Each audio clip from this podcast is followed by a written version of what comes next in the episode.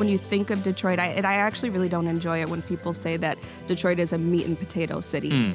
In some respect, maybe, but but really, it is such a cultured place. There's just Mhm. such a wonderfully diverse scene there, and you see that in the dining scene. And I don't think people realize that.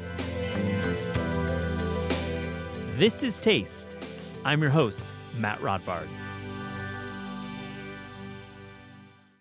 Lyndsay Green is the restaurant critic at the Detroit Free Press, and she is tasked with shining a light on one of America's most vibrant and also misunderstood food cities. It's quite the job, and Green, a native of New York City, has embraced the role to its fullest. In this episode, we talk about Detroit's many diverse neighborhoods and how the city's food scene was built by immigrants from Mexico, Greece, China, and the Middle East.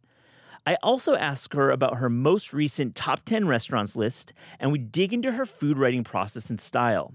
It's really great getting to know Lyndsay, and I hope you enjoy this conversation.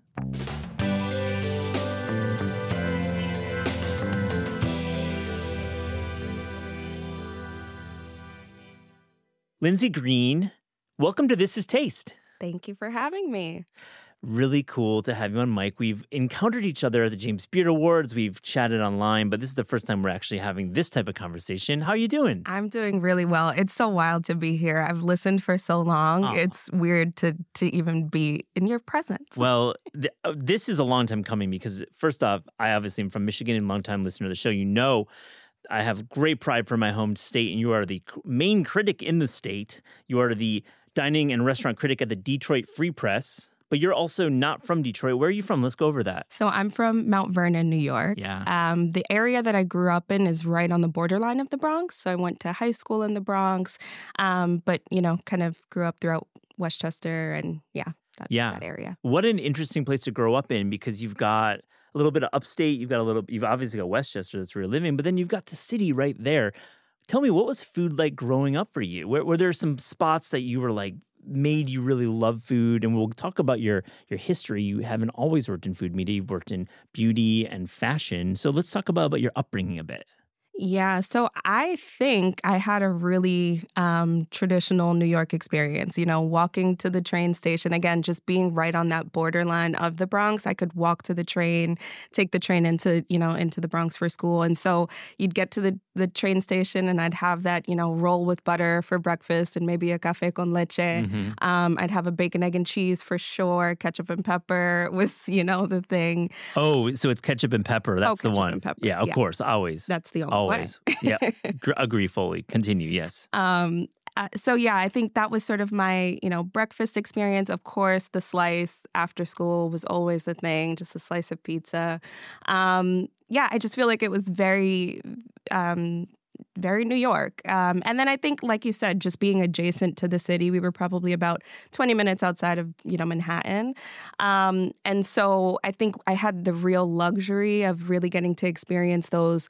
Um, fine dining restaurants and and kind of specialty restaurants for celebratory occasions you know graduations and Yeah. and birthdays and things like that and that was a real that was a real treat Let's go there. What were some of let's go with some of the, the celebratory meals and then we'll go down and maybe talk about some neighborhoods. Yeah What's a good celebratory celebratory meal that you, you remember? i think when i was young i mean when i think of graduations maybe they weren't fine dining but i did a lot of like city island. We were on Oh, city yeah. island at like i think at the time it was tito puente's restaurant and so we'd all it, i mean everyone would kind of drive over to city island and you could just tell it was graduation season.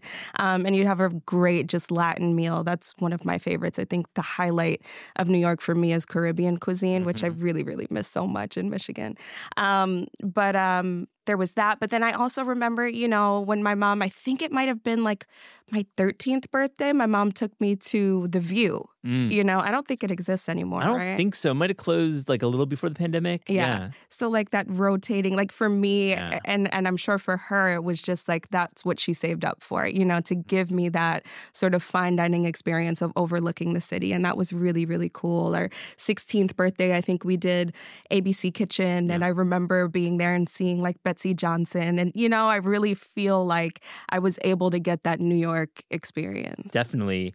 Now you're visiting, obviously, for the next week, and, and let me ask you: Have you had any Puerto Rican food right on your way back? And your First time? thing. First thing I do. I, I got in yesterday to, to Westchester at Yeah, least, and yeah. the first thing my cousin got was Caridad, which is our like Puerto Rican restaurant in the Oh, Bronx. So what was that? What, what, what were some of the dishes that you were eating? I got chicharrones Uh-huh. with white rice, red beans, and maduros, Ah. which is the best. And you you you can't find it in Detroit, or you can't find a good version of it. So there's one Puerto Rican restaurant and there's one um, Dominican restaurant, and then you know there are a couple of you know um, Cuban here and there. There's a, a Venezuelan that kind of has like you'll get the sweet plantains, um, but we really don't have that many options, and it's not. It's not New York style. Yeah. You don't get the huge portions. It, it is a little bit different. Yeah. I mean, it's probably a lot of reasons why Detroit doesn't have a population, but I, I gotta imagine, um,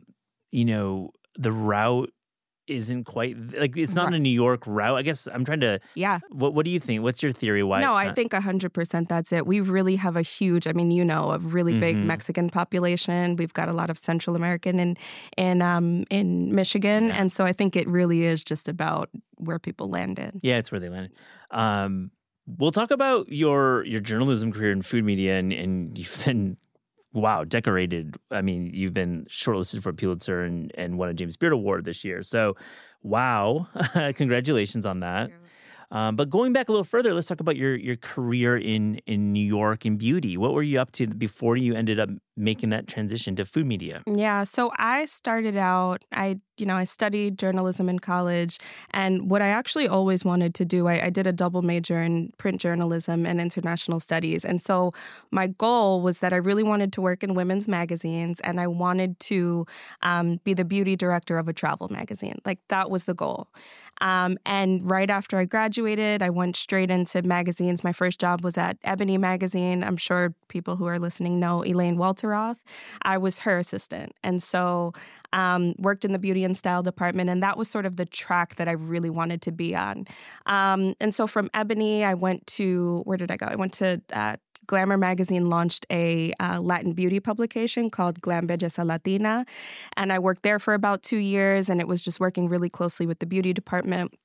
Um, and then from there went to I think I, I, I did a stint at People Style Watch, which I don't think exists Mhm. anymore. But you know, again, just was staying in that that uh, women's lifestyle space. Eventually, Teen Vogue. I was the uh, digital beauty editor there. Um, and then my husband got a job out in Chicago, and so we moved out there. And so I just decided to freelance. Obviously, the Mhm. the market really is in New York, um, and so I, I freelanced for a bunch of different publications. And I really did want to bring that dream to life of being beauty director at a travel magazine. And that position just didn't exist. And I Mhm. don't even think it exists to this day, especially as kind of newsrooms are shrinking. Um, so I started my own digital magazine Oh, that was called Beauty Atlas. Um, and it was a really great experience. I, I traveled to different countries to sort of explore their beauty scene. And the intention was to get more than just the products, more than the spas and salons, but that too.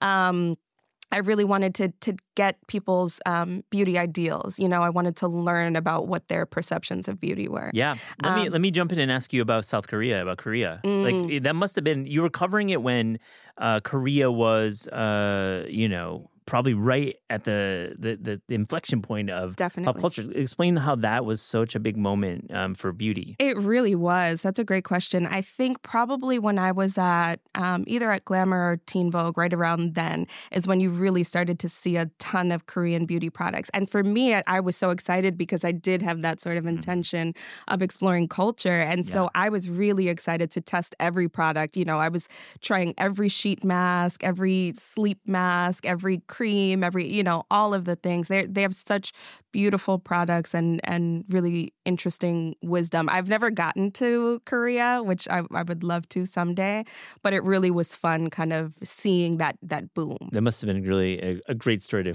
to cover. Now, let me ask you also, how does covering beauty get you ready to be a restaurant critic? There's got to be a, there's got to be something that you were doing all these years that kind of you know, inform the way you think about food media and food writing? Yes, I'm so happy you asked that because I try to draw the correlation and I'm not sure if people really get it, but I really do feel like there is a connection. I think that there's a sensory experience um, um, in in beauty, right? I mean, the more obvious ways are in fragrance, but even just you know skincare, just kind of layering on skin, it really is a, a, a yeah, just a sensory experience. And so I like to compare, you know, um, when I would write about fragrances or or have to explain different scents, it really is very similar to to to um, sort of translating tasting notes, right? Or like flavor profiles. It's very similar to say this fragrance has, you know, notes of Madagascar vanilla or yeah. whatever it is,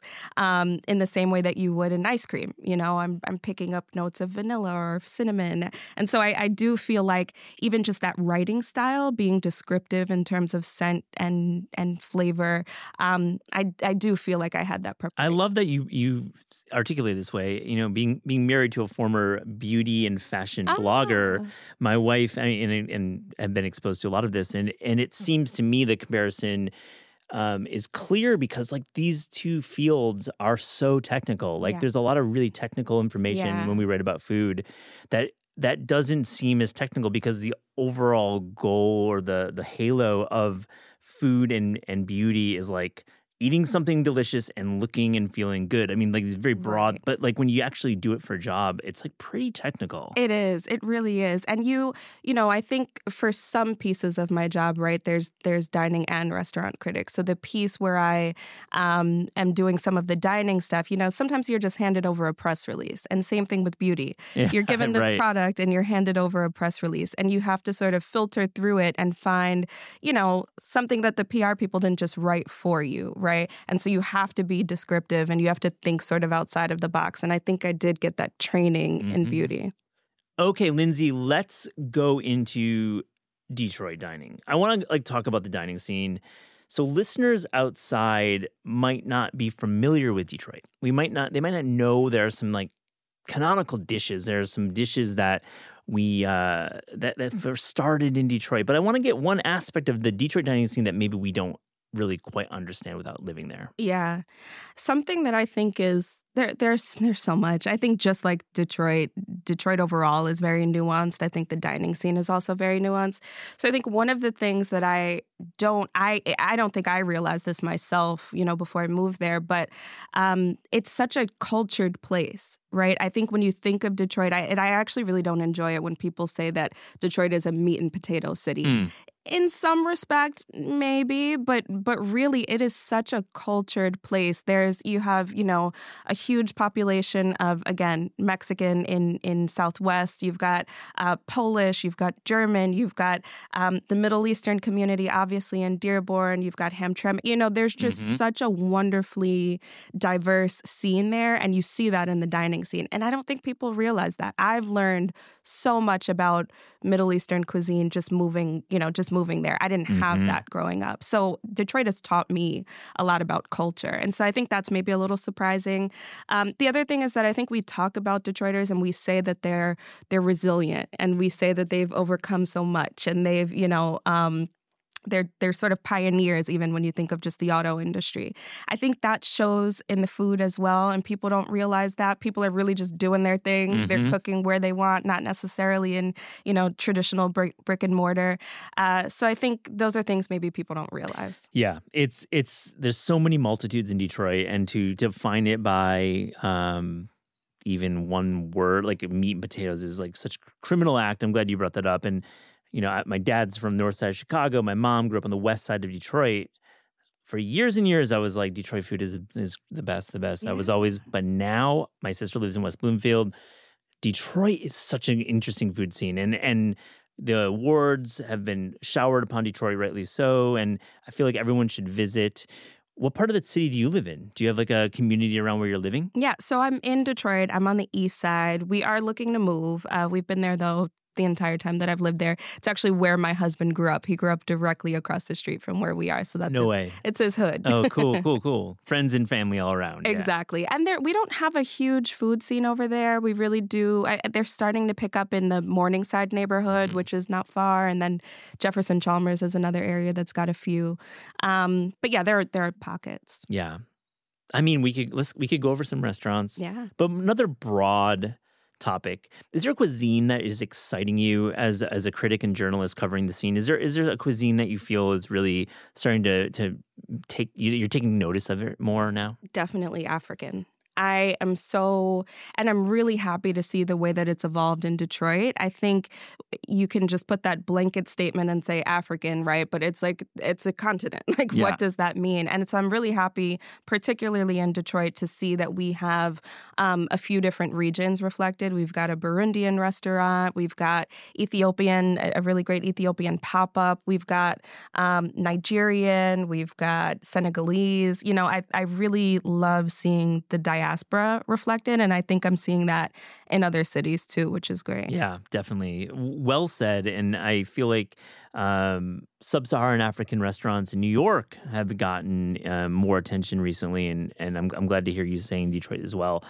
Um, we can talk about restaurants. Let's let's just go there. My mom grew up in Wayne on the west side, and and you you write about uh, a restaurant in Westland, which is where I have a lot of family as well. And I feel like um, what's going on there? Because I feel growing up, I didn't really think of the food as being anything notable, but I was clearly missing out. Well, so you're not wrong. It it Hmm. hasn't quite evolved that much. I think so. One of the restaurants that I highlighted this year in our 10 best new restaurants package is uh, Kung Fu dumplings and noodles, and it really is just sort of a in a strip mall. It's a casual, no frills kind of spot, um, but it's family owned, and the mom is making you know hand making dumplings right at the register. An uncle is in the back hand pulling noodles, and so it's just a really cool space that's again not taking itself too seriously but serving pretty serious food and and they're serving um there i had this really great soup i'm actually forgetting the name of it but it had so many different ingredients in it that i was counting i just Mm, was like "What mhm. is this and what there was you know tofu skin was in there and you don't see that much of that in the detroit area so for me it was just a wonderful discovery but yeah i think that's also why i wanted to highlight it because westland doesn't get much No, hype no, definitely shout to like Westland and giving it some praise because Yeah. certainly um, a lot of chain restaurants there. But cool that you pointed out. When you drop your ten, does it change these restaurants? You know, for the better? Do they get a lot of business? They do. And I didn't realize that when I first started. Um, we named the restaurant of the year was Sozai, which has also gotten a lot of praise. He was a finalist in the James Beards this year. Mhm. Um, and yeah, didn't really think about the fact that this is a smaller restaurant. It's obviously a new restaurant. Um, and he got super overwhelmed Yeah. when the list came out. He got very overwhelmed. Um, and thankfully it didn't it didn't break him. But yeah, I that's something that now I do have to think about um, Yeah. as I'm producing. Yeah, you get like a small mom and pop, and they get in the top of the list. and Yeah. it's going out to your hundreds of thousands of readers. Yeah. How do you approach the job? How do you how do you actually find the you know the new the newness the or the oldness that needs more uh, love? I mean, Jonathan Gold famously drove around in his pickup truck for hours. Uh, Bill Addison as well um, uses a network of, of friends and also drives around all the time. Those are two critics. I love to ask this question: How what's your process? I definitely, I definitely do the same. I think Westland, for example, that kung fu spot was one where I really did. I went to a, I have a doctor out there. It was my dentist appointment, and I am like, if I'm out here and I'm only going to be out here twice a year for my cleaning, like I might as well ride around. So yeah, kind of same thing. Just drove around the city and really was looking for some spots. Um, but I think to your point, you know. I think one of the advantages that I have is that I'm sort of a newcomer. And so I do have a, a kind of a fresh perspective and a curiosity that someone who maybe has been living there forever would overlook. You know, I think they're maybe just driving by the same spots and not thinking about it. Whereas for me, when I'm driving and I see something out, you know, out of my window, it's like, wait, what is that? Tell me Mm. more about this place. So I think um, being a transplant is a little bit of an advantage because I'm I'm still curious and and wanting to learn more. There was one story that I wrote um, about an um, El Salvadoran place, and um, they've been there for 15 um, over 15 years and i'd never seen any story about them. They'd gotten no press that i could find um, and so that was the first review that i did at the free press and i um, got a lot of really great response to it because people you know that that's sort of what they shouted out. I've seen that place but i never thought to to you know to look in there that's so. so. cool. So when you're taking this job and you're you're an outsider how do you do the research before you actually start reviewing? That that that learning curve must be quite steep. How was it like? Did someone take you under their wing and, and give you like a lesson about the geography, mm. or did you just go and let it rip and like use your instincts to lead you? I really just went. I think nice. I think the advantage again that I have too is that Detroit has radically um, evolved, eh, you know, in the few years that I've been there. And so I think what I was able to get guidance on were the were the press releases or you know the you know the new openings. There were a lot of new restaurants that um, that I was told about, and so the other the older spots, you know, I just kind of took my time and and and explored those myself. Um, but uh, but I did. So I started at the Free Press about a year and a half ago, but I did spend almost four years at Hour Detroit, mm-hmm. which is um, um, the monthly magazine of, of Metro Detroit. Yeah. And one thing that I really remember when I first started was again lots of nuance in detroit i realized there were words you can't say you know when you're writing and and and you're writing about anything you don't say new detroit you know you don't say um, there are certain sensitivities and i think i learned that on the job. I mm. really learned like coded language, so to speak. Yeah, like, just, like words that maybe um, you're just trying to be descriptive, but potentially could offend some exactly. Readers. There were implications of a lot of things, or even photo wise. You know, the ruin porn. There, you know, there's yeah. there's a lot that um, I think outsiders don't realize. I think now we probably know, but six years ago it was still just like we're so excited that Detroit is, um, you know, it's having a renaissance. It's coming back, and and yeah. now we know Detroit never left. You know know? Yeah. And so things like that I learned um, at, at, that magazine. Yeah, the parachute journalism for Detroit was pretty remarkable to watch over the past like five years. And, and you know, listen, I, I like seeing press from my home state and, and where my mom grew up. But listen, I thought some of the some of the writing was insensitive. The ruin porn, as you mentioned, was was disturbing, and obviously the racial implications for some of the com right. the, the, conversations were were not really addressed fully, and, and it was being very superficial, right? Right. Um, exactly. And you know, know, again, my husband is from Detroit, so I get some of that education at home. And even just being a New Yorker, there are some things that we are a little shallow about and a little insensitive about. I've again, I've learned so much about food, about culture, but also just about humanity, I think, being yeah. in Detroit. Let me ask you about the Shinola Hotel. Now, I sit there, I'm sitting there, I, am having lunch with Jon Kung, one of our authors. I yeah. don't know if you know Jon. Yeah. Um, he's great book coming out in the fall. Can't yes. wait to have him on. But we were sitting there and I'm having lunch and like it felt like Brooklyn like that whole area around the Shinola Hotel. Not saying it's a good thing, not saying it's a bad thing. I'd like to get your take on that whole pocket. I don't even remember the name of that area. I know it's pretty close to the football That's in field. downtown. Downtown, yeah. basically, yeah. Mm-hmm. I mean, downtown Detroit is great. I think that that's sort of obviously like any other city. That's where they started with, you know, building back up, especially when you think of building um, the food scene. They sort of started there. Um, I definitely do get the, and I've even said this throughout Detroit. I get the Brooklyn reference. You know, I think that there are a lot of areas that are feeling Brooklyn ish. Um, I don't know. I think, I guess what I would say is I think that um, we've moved on from downtown. I think we are, we have pushed out into, other neighborhoods that are a lot more exciting, at least to me right now. I think that Detroit has become, I guess, if you would think of a New York comparison, almost like a Manhattan. And it's like, okay, yeah, like you know, you're gonna, you know, you're gonna find something there. But really, what's exciting is in these in the neighborhoods. Um, I think West Village is doing some really great, great things. Actually, um, the Milwaukee Junction new center area is really where a lot of the food scene is nowadays. Mm-hmm. You've got a fine dining option, you've got multiple bars there, you've got We've got coffee shops there.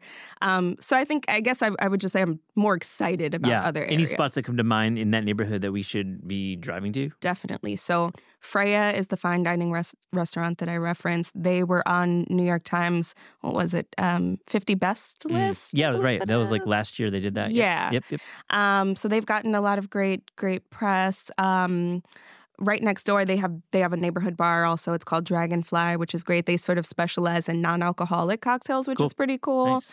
um, we've got coffee shops there's milwaukee cafe is there there's the gathering so lyndsay i've read a lot and met the chefs at Saffron De Twah. Yeah. I've not been, unfortunately. I, am usually more towards the West Bloomfield, a little bit north. What's going on there? Because I, I really, it's on my list what Chef Omar is doing there is really special because it's tiered. I think the food is great. Yes, he's serving really great sort of Moroccan inspired food, and you can get um, really traditional cuisine there, and you can get a great, you know, I'm trying to think. He has a great lamb dish that's mm-hmm. that's amazing, but you can also get a really great chicken sandwich. So he he does a really nice job with access, I think. Um, but he also just is an amazing human. Mm-hmm. He's one of the chefs who fed thousands of people during COVID and beyond. He's one of the people. I wrote a piece um, last year that was just talking about diversity in Detroit dining or the lack the lack of. You know, I'll go into a restaurant and be the only black woman that's dining there, which is really jarring when you step outside of the restaurant and we're the majority, right? So. Um, so eh, he was a, an example of someone who really intentionally built that business and really asked the neighborhood what they wanted of a restaurant before he you know before he even laid his roots. So he's just a he's just a great person. So that's saffron twah definitely check it out. It's on my list. Another place i want to talk about is new seoul plaza. So I write about Korean food. I'm from Michigan. I've not written about Korean food in Michigan. Unfortunately, I've I've had the some spots in the West Side Tell me about this place. I'm fascinated. It's multi-dimensional, multi-purpose place. It is, and maybe don't quote me on this, but I think it's like sixty thousand square feet. Wow. It's a huge space. Um, and yeah, what they're doing there is really great. So they've got Daebak, which is the Korean barbecue spot, which is amazing. The food is really great. But they also have, you know, they've got three businesses in there. So there's a coffee shop in there, and you can get, you know, um, you know, uh, bubble teas and you can get Ogona, of, probably some yes, Korean style coffee. Exactly. Yeah. There's a bakery, so you can get some baked goods. Um, and then they've got a K-pop shop yeah. which is also really That's cool. cool. So like all like trading cards and posters yes, and all that stuff. Yeah. All of it. So it's this really great space. They actually just opened the same family, the daughters actually opened um, a corn dog spot, Korean corn dog spot in Troy. Oh yeah. It's called Two Hands, and that's uh that's really interesting. The Korean corn dog, man. Yeah. I I love. Uh, we have it in Korea World, the book that's coming out next year, a, a recipe for it's so corn ducks because it's huge there in yeah. Korea. It's massive, and it's not corn, which I think is really yeah, interesting. It's so true. It's not. It's not at all. It's very different. Yeah. Um, I want to ask you about um, like other neighborhoods that we should be thinking about in Detroit proper. Um, I just think this is for our listeners. Just book that flight to Detroit airport. Yes. Take 48 hours and just go and eat a bunch of these great restaurants. Definitely do it. So I mentioned Milwaukee Junction already. Um, another area I would say is Southwest Detroit. So, you know, historically, that's been an area where you can get great, um, not just Mexican, but Latin American cuisine. I mentioned a Puerto Rican restaurant, a Dominican restaurant. Those are there. Um, one is called Rincon, the other one is called Asti's Place. Um, and then, but there's also, you know, I our restaurant of the year last year was Ladder 4 mm-hmm. which is a great wine bar. Yeah. It really is a wine bar. I love not, that choice, Lyndsay. Thank you. Love I'm that glad. choice. Um, but the food that they're serving there is amazing. It really is. I have not had a meal that I did not like there. And they're and they're, you know, I think again they're pushing that meat and potatoes narrative. They're serving. The chef there is doing something really cool. He made um chicken heads and he stuffed the necks with a, a house-made sausage. You know, like weird kind of off-the-wall yeah. stuff, but it's really serious, delicious food. Um, and and there's tons of natural wines there, which is great. So that's in Southwest. Um, what's another neighborhood? Again, West Village is another one that's got some great spots. Marrow, which was also mm-hmm. a, a, finalist for the James Beard Awards this year. They're in, in um, they're in West Village. There's a few bars out there that are great. Um, this is for my sister specifically. Shouts to Julia. She's listening. West Bloomfield, up there in that neck of the woods? What's anything good up there that we should be? Johnny Pomodoro's got to shut out the market that I, I go to, but anything good up, up there? I would say Birmingham is probably. I have my hands so full in Detroit that, Yeah. quite honestly, the suburbs I I don't do as much. Um, but Birmingham, I would say, is pretty close, and they've got. I love Adachi. I don't know if you've gotten there. It's in the former uh, Peabody Mansion, and so it's a really beautiful space. But they're serving uh, really great Japanese cuisine. Um, what else is in Birmingham? We they they changed hands, so I'm not. I haven't been since the latest chef, but Madame is a restaurant Yep. at a hotel there. That I've one was pretty great. Yep, yep, yep. Um, yeah, I'll have to think about. That. No, I. I, I'm putting you on the spot. Okay, I'm also putting you on the spot two specific uh, Detroit foods I want to go over. First is the Coney dog. yes, How do you define the Coney dog? It has really very little to do with Coney Island, right. but it's so ubiquitous and well known for, for, for Detroit. What what is it? It is. So it's a hot dog layered with chili, uh, mustard, and onions. What a combination! Like let that sink in, listener. Wow. Yeah. Well, I mean that that's not really a combination we're seeing anywhere else in the country. Yeah, and it's indulgent, that's for sure. I remember actually the first time I had it was before I moved here again with my husband, and I just remember it being such a a nostalgic treat for him. You know, it just really when someone says this is where I'm from, they show you a coney. I, I know. The other food is is Chicago style pizza. I said Chicago style. That was a Freudian slip because honestly, I think about Chicago pizza more than I think about Detroit pizza, and that is a damn shame because Detroit pizza is so so good. But it feels narrow, but it's not. Tell me, Lyndsay, how do you define Detroit style pizza? Yeah, so I actually prefer Detroit style over Chicago. That deep dish for me is just it's Nah. a lot. Yeah. Um, so Detroit style is it's a square pizza. It's uh, you you do cheese first, sauce on top, and then if you do pepperoni, they are kind of like the cups.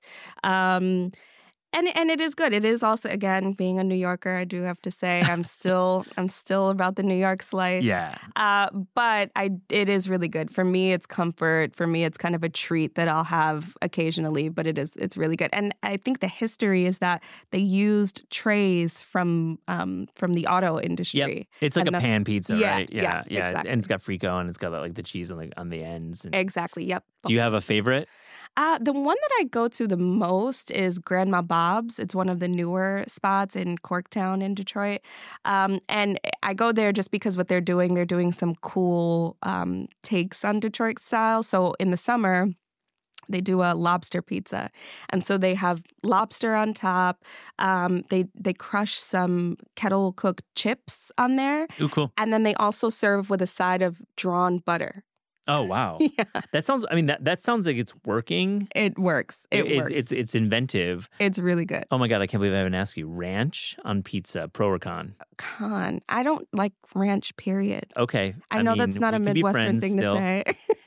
You're from New York. You're you're forgiven. You're not a local. Thank you. No, but you are though, and you just don't like ranch. I I, I I respect it. I'm not into, honestly, the anything really creamy. Like, I don't, I'm not even a mayo Yeah. kind of girl. I respect. No, it's it's definitely there's there's forks in many roads, and that's one road that that's a fork that you're choosing. Now, uh, is there food in Detroit that we maybe aren't thinking about that is like really, really, really prominent and and well regarded? I'm I'm sure there's many. It's a tough Yeah. question, but what do you think? There's a lot. I mean, I, I, I keep going back to the cultural piece of it, but, you know, Paczki, for example, Yeah. you know, during Fat Tuesday, during that, that season, I had not heard of that. I had not learned about that till I moved to Detroit. And it's huge. I mean, we're talking lines around bakeries. Is a Polish pastry. It is. It's a Polish pa- Polish pastry filled with either jelly or cream. Mhm. Um, and it's really delicious, but it's it's it's huge. It really is hyped in Detroit. So that's one thing. Um, is there anything else that I'm missing? Bumpy cake is something that people love. What's it's a, that? It's a chocolate cake, chocolate frosting, and it's literally sorry, it's literally bumpy. Mm, Um, and it has uh, the cream in those.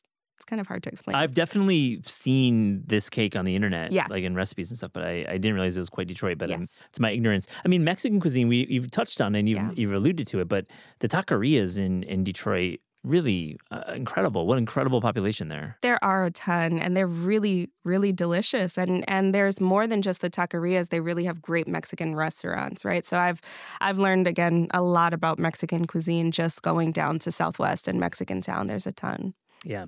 Now, do you make it outside of Detroit for your reporting? I mean, there's you know the west side where I'm from, but there's also uh, up north. There's northern Michigan. There's there's plenty of spots. Do you do you make it out to report? I a little bit. I haven't done the west side much. Um, I, as far I've gone as far as um, Traverse City. I did a little bit of Mhm. exploring for a weekend. Um, I did. Um, uh, I do Ann Arbor, which Yeah. I wouldn't quite say is that far, but No. but there is a scene there.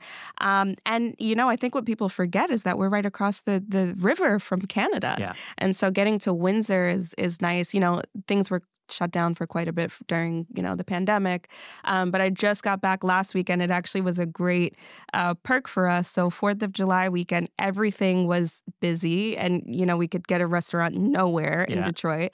Um, and so we were like, hey, maybe we'll just check out Windsor, and we got right in, no lines. Pro tip: dine in Canada on the Fourth of July. Pack your passport. and just ditch the country.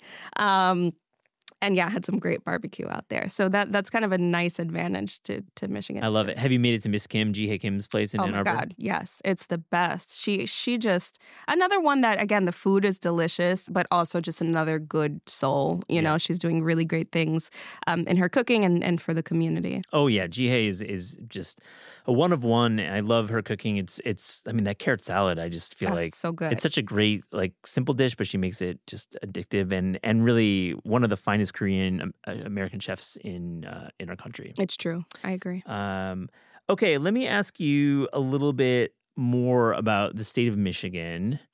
Do you miss something in the state of Michigan from that you're just not getting? You know, from from all your travels, is there something that you that you just wished as a critic that Michigan had more of? I mean, I, feel like I kind of said it already, but Caribbean Yeah, yeah. cuisine, I think I, I really do miss that. I wish we had more of it. And not just, you know, Latin American, but I would love more Jamaican. I would love more Haitian. I'd, you know, I'd Yeah. love to see more of that. But again, I think that's, you know, that's a that's more of a, a travel issue. Yeah, you it's an immigration. It's an yeah. issue of, of who's ending up in Detroit, the the jobs, the the community. exactly. Exactly. Are you in Michigan for good? Are you are you there in five years? I think so. I think so. We're actually in the process of buying a house. Nice. Um, Congratulations. That's Thank great. you. Thank you. So yeah, the hope is to stay long term. I mean, I think the hope for everyone is to have multiple places. so it'd be nice to, you know, have our roots in in Detroit and be able to maybe have a place somewhere else. But yeah, I think um I, I love it there. I really feel like the city called me. Yeah. And it's just, again, I'm going to link to in the show notes. Please subscribe to Lyndsay's newsletter and the Detroit Free Press. Really essential to support local journalism, uh, particularly in food. There, there's it's a dying art, a dying job and trade, and and I talked to Bill Addison about this. I've talked to many critics about this. When the, you talk about these markets outside of New York and uh, really outside of New York, it's it's really hard sometimes to to monetize what you're doing, which is so essential for what we care so deeply about, which is food writing. Right. It's it really is. All right, on This is Taste, we ask guests about their discerning taste. So to close this interview, here is a rapid fire Fast and Furious taste check. Are you ready? I think I'm ready. Okay, let's do it. Your favorite Michigan only food and drink? Paczki. Oh, definitely. the best dessert, hands down. Flan. Oh, wow. Flan. That's a great call. That's, I think. I, I love I love sweet, so it's hard to pick, but you, I you yeah. picked a good one. the most underrated piece of kitchen equipment? I think a grater. I use my grater for so much. Yeah. Like I use it for you can use it for fruits, you can use it for you know, garlic, you can use it for cheese, you can use it for so Yeah. much. Agree fully. The most overrated ingredient? Okay, so can I say a condiment? Yeah, sure. Ketchup. Oh, yeah. Why? I just I, think it's so unnecessary. Yeah. It's it's too sweet it's too sweet. And yeah, I think most food can stand on its own. Spoken like a true Detroit food critic. Ketchup is banned Yes. from the hot dog. Love that. All right, most underrated ingredient. Oh, um, mustard. Again, another one that you can just use for anything. It Yeah. can be a marinade. You can use it on meats. You can use it as a condiment. If you're in Jersey, you can put on pizza too. Oh, That's the thing. I know. It look it, the mustard pie, definitely a thing in Jersey. Your your face says it all. You're- Interesting. yeah, interesting. Jersey. Okay, the f- right. Spoken like a true New Yorker. Uh, what food most defines New York City? I think the pizza. Yeah. I think it's the Fair. pizza. What food most defines Detroit? I think it has to be the coney. It feels cliche, but I do think it has to be the coney. Straight straight answers. I appreciate it. Your favorite cookbook of all time? Okay, so I actually didn't grow up reading cookbooks. I really didn't. I never grew up on them. My mom didn't have them, so that one is it's I don't know. That's okay. That one I don't know. Do you have any, do you have a recent cookbook, a favorite recent cookbook Recent discovery? cookbook, yes. So Ghetto Gastro's Black Power Kitchen. I just think that book is so beautiful. It's everything I want in a cookbook. It's it's beautiful. It's great recipes. It's great storytelling. I love it. Represents the Bronx Yes, pretty exact- well. It's so New York. yeah. I read that book and felt like I was home. I Yeah. cried. Absolute voice, signature voice. It's a great book. I'm- Yes. I'm, glad I- you, you shouted it out. Last question I'd like to ask your favorite sandwich of all time? Bacon, egg, and cheese, ketchup and pepper. Spoken like a true New Yorker. Lyndsay Green, thank you so much for joining This Is Taste. Thank you. Thanks for having me.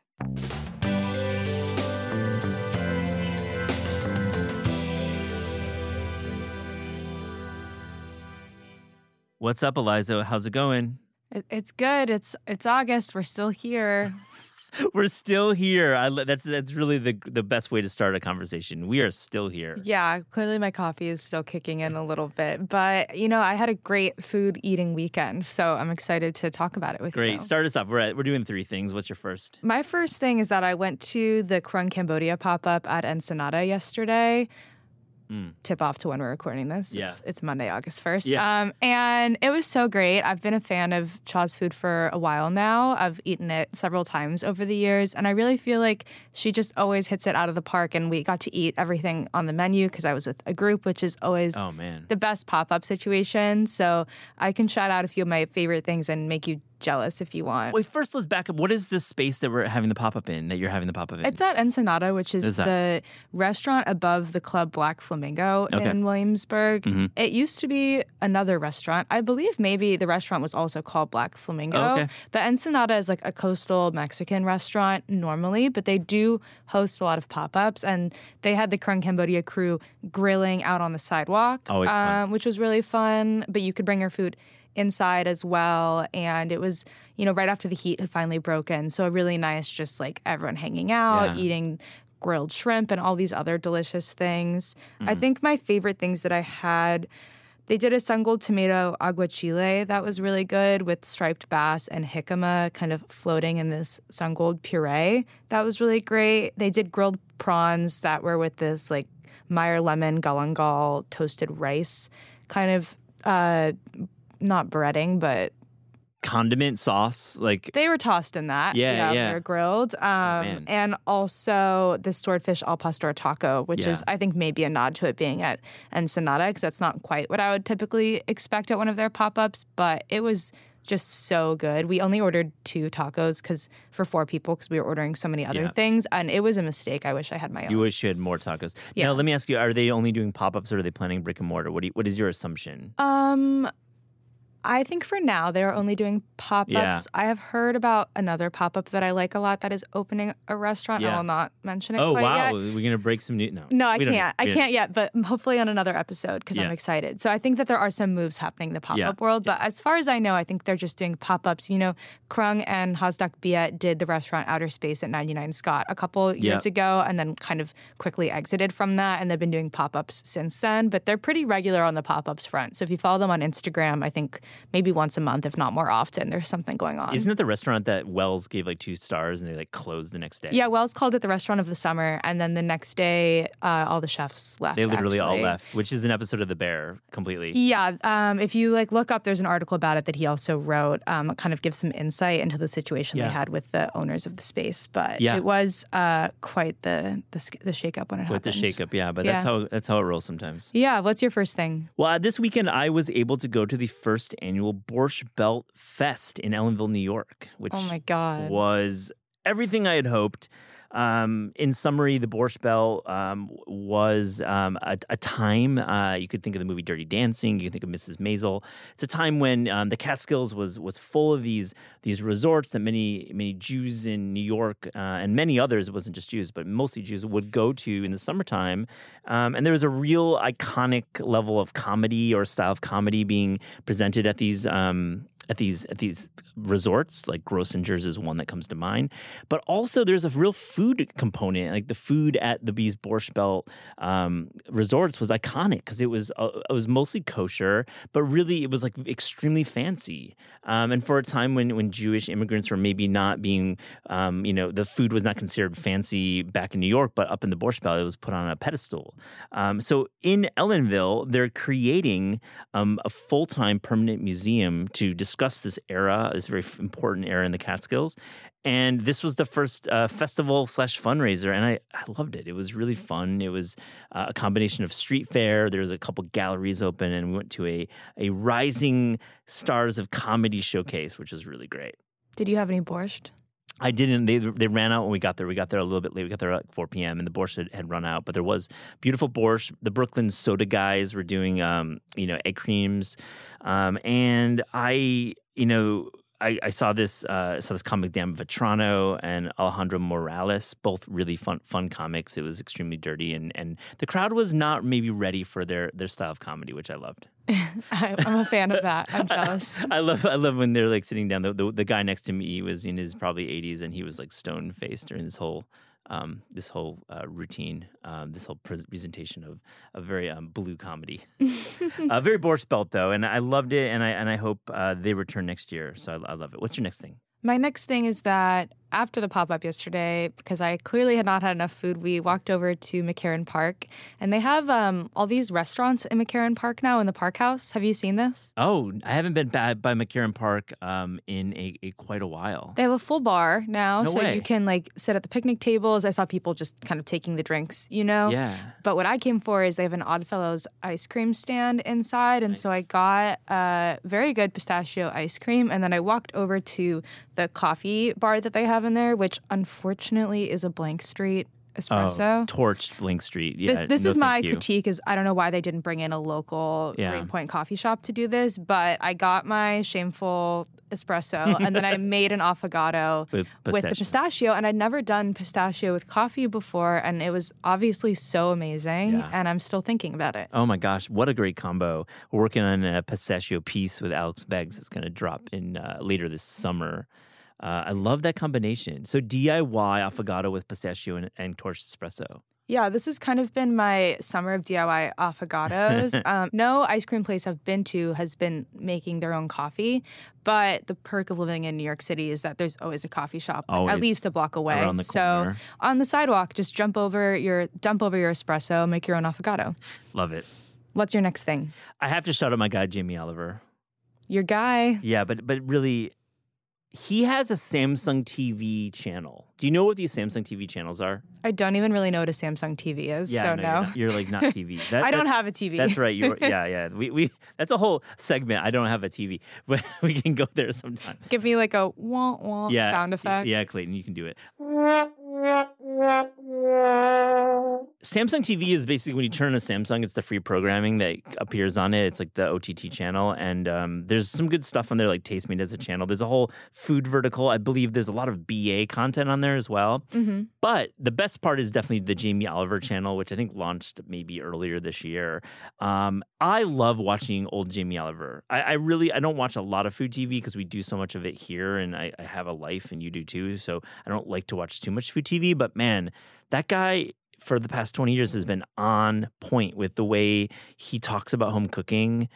I mean, it's really really smart stuff, and I think kind of underrated here in the states. Yeah, I mean, if I ever find out what a Samsung TV is or find one, I will watch this. Well, he's got like you know Jamie's had shows like shows like Jamie Together, Jamie and Jimmy's Food Fight Club, Jamie's Superfood. He's had all these shows that typically bring in some kind of social activism or, or cause. I think he's always had that at the the center of his his content for over twenty years. It's not just like here's how to make something. It's like let's cut down on food waste. Let's bring let's improve uh, health in, in public schools, and I respect that. I think um, he's not unique in that in that in that framing, but he's really one of the the guys who's done it forever. So like you're watching a show and you're learning about you know how to make a bolognese, but there's definitely something else you're getting from it, which I respect. I appreciate that. Yeah. What's your last thing? My last thing is a hot dog grilling technique that Oh, I yeah. witnessed. Uh, I went to a very wholesome neighborhood block party over the weekend. And my friend Wholesome. Like, was there a bounce house for four year olds? Uh, there was a pinata for children. There was a really great DJ. It was very like intergenerational. Yeah. Everyone was sharing their grills, sharing their beer.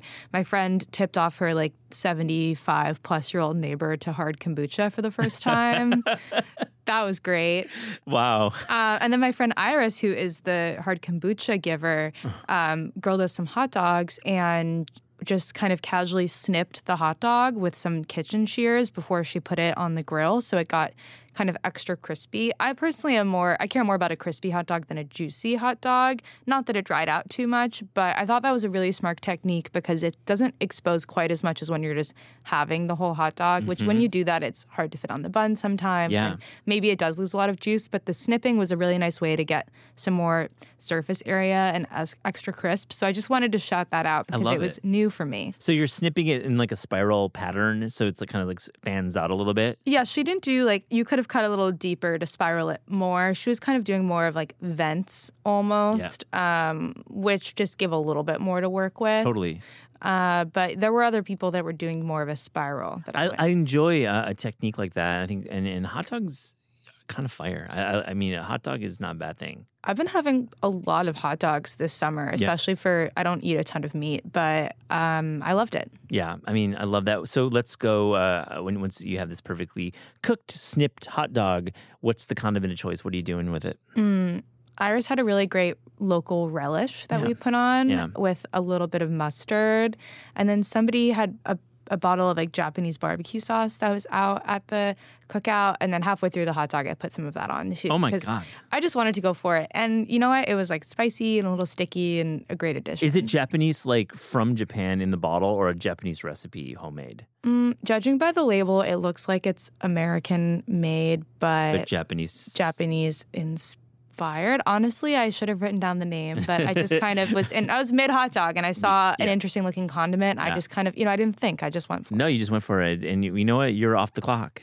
You weren't. You weren't food reporting. You were in trying to enjoy a wholesome block party. Yeah, the best part was that this was over the weekend when it was so so hot, and Oh, then yeah. at the very end of the block party, the skies opened up torrential torrential downpour, and everybody, including myself, just stayed. You know, everyone's houses were right there. You could have run in, but everyone just Nah. stayed and got completely drenched. It's fun. Uh, it was great. I didn't have to take a shower later. It's a fun New York City afternoon to get caught in a shower like that when you don't have to be anywhere. I think umeboshi. I'm thinking Japanese barbecue sauce. Umeboshi maybe is in there.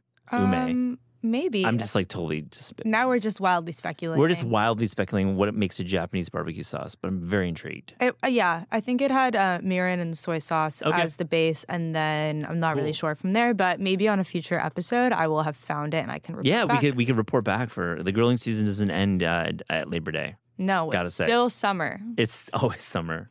What's your last thing? I wrote down sliced plum salads. That's what I wrote down in my notes.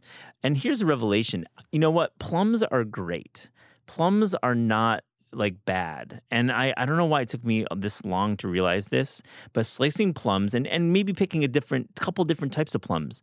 And we're not talking about like farmers market plums. I, I did have some really small um, sugar plums from my market, but I also had the couple that were available at my ShopRite. I, I sliced up three different types of plums. I added a little mint to it, a little bit of salt. Holy shit, it worked out. Did you add any black pepper? That's my go to plum combination. I did not, and that is really, really cool. Next time. Black pepper to fruit salad. Let me go there. So let's go there. What, is that just to add a little bit of heat and a little bit of uh, herbal nature? Like, what are you thinking? Yeah, you know, I think I always am adding spice into Yeah. whatever I'm making. I believe there was a recipe when I started working at Bon Appetit in like 2017 that was a, a thinly sliced plum salad with cracked black pepper. Yeah. Especially when you're grinding it in the moment and you get kind of a coarser grind on the pepper. Yeah. There's a little bit of texture going on.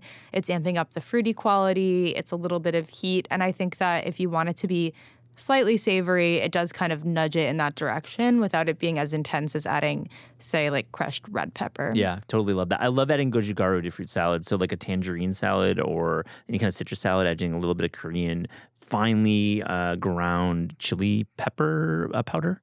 Really good. Yeah, I'm a fan of that. I also add a lot of Urfa chili to my fruit, um, Yep. sumac. Really, Yep. it's all great. Yeah, sumac's good. Good call there. I think the the lemony nature of sumac is is nice. Um, yeah, so the sliced plums. How about that? Never, never, never did it before. I'm kind of shocked that you didn't like them before, but I'm happy that you've made it to this point. Thanks, Aliza. Also, as I've said before, it's summer is not over, so you have a lot more time to eat the plums. Well established summer is not over. Thanks for sharing your three things. Anytime.